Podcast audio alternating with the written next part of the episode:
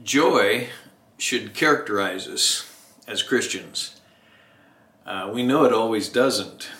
Where sometimes we get down in the dumps or we lose perspective, but uh, there is a great source of joy in a statement that closes the little letter, the epistle of Jude.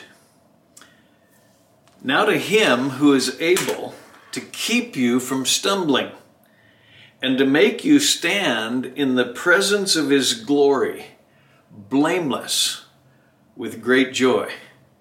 To the only God our Savior, through Jesus Christ our Lord, be glory, majesty, dominion, and authority before all time, and now, and forever. Amen. He bursts into praise and he praises God specifically that Jesus Christ is able to keep us from stumbling and to make us stand in the presence of God. And not just the presence of God, God, but he says the presence of his glory, blameless, with great joy. Have you thought about it? Today, you and I in Christ stand blameless before God. It's not something that we have to wait for.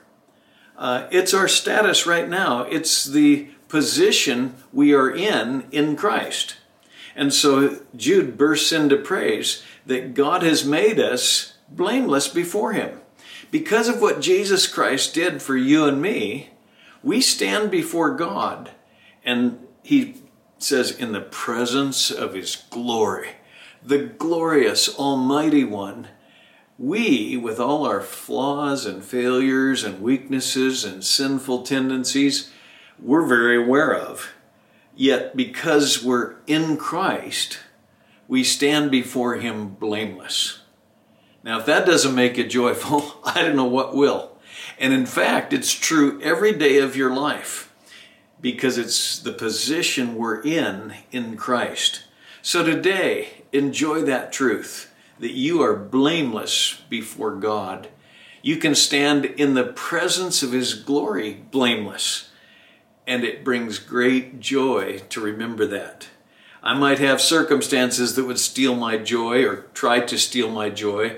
There might be others who would speak in ways that would try to steal my joy, but no one can steal that position I stand in in Christ, and I am actually blameless before Him with great joy.